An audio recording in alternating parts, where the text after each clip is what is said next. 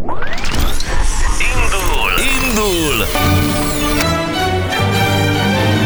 Indul a Hungary Machine. Igen, és 8 óra lesz 5 perc múlva. Hát igen, megint egy ilyen érdekes dilemma, hogy a szülő ezt hogy magyarázza a gyereknek. Azt, hogy az én gyerekem 5 évesen megkérdezte, hogy ha én is dolgozom ugyanúgy, mint a barátja anyukája, akkor nekünk miért van kevesebb pénzünk?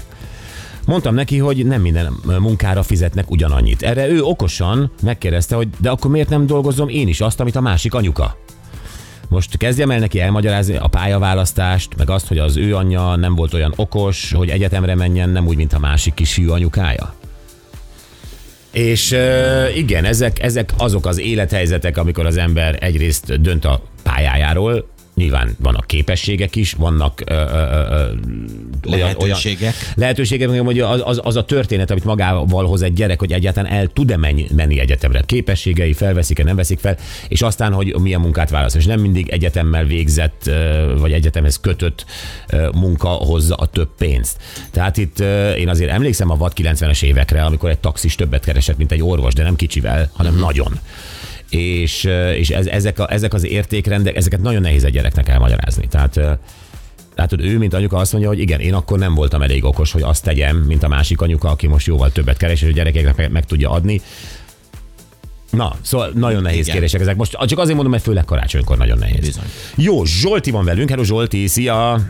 Boldog reggelt, sziasztok! Boldog reggelt neked is, Zsolti!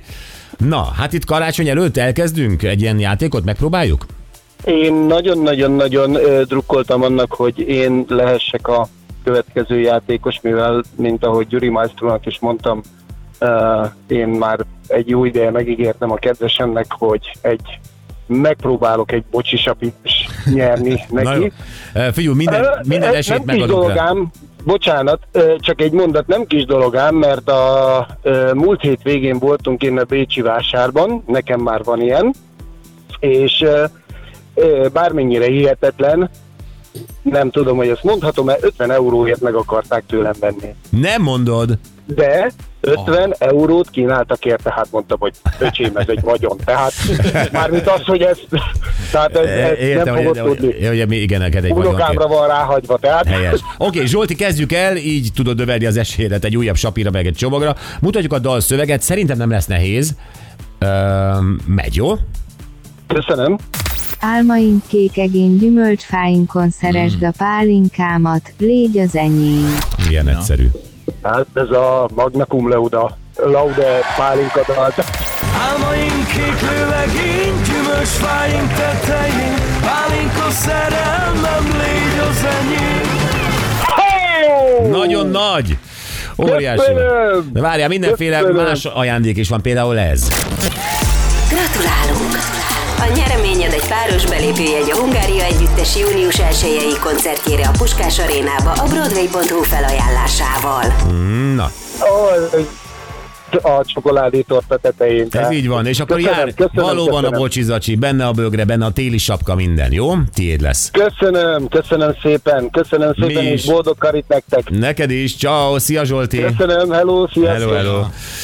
Na, jövünk vissza egy nagyon érdekes lányjal. Ő, hát nem is tudom, egyfajta performance az, amit ő csinál, majd meglátjuk, megbeszéljük vele, TikTok videókat tesz ki, ugye? Van egy csatornája, És hát elég sok energiát beletesz, mert hogy ő Ceglédről rendesen fölutazik Budapestre azért, hogy jelmezben ijesztgesse az embereket, vagy szórakoztassa? Nekem még nem Ez is egy jó kérdés. Ijeszgetés, szórakoztatás, hát mindenképpen ugye Edward kezű, vagy hogy hívják ez? Olló kezű. Freddy- Freddy Krügernek például. Freddy Krüger, ja, Edwardnak nem? Nem, nem, nem. Freddy, Freddy. Krügernek A Sikolyból az a karakter, aki gyilkol, ugye? Sikolja az olvatfejű szellem. Ó, Igen, tehát minden ilyen, és, és láttunk egy pár videója, tényleg, hogy rémizgeti az embereket, ezért jön ide.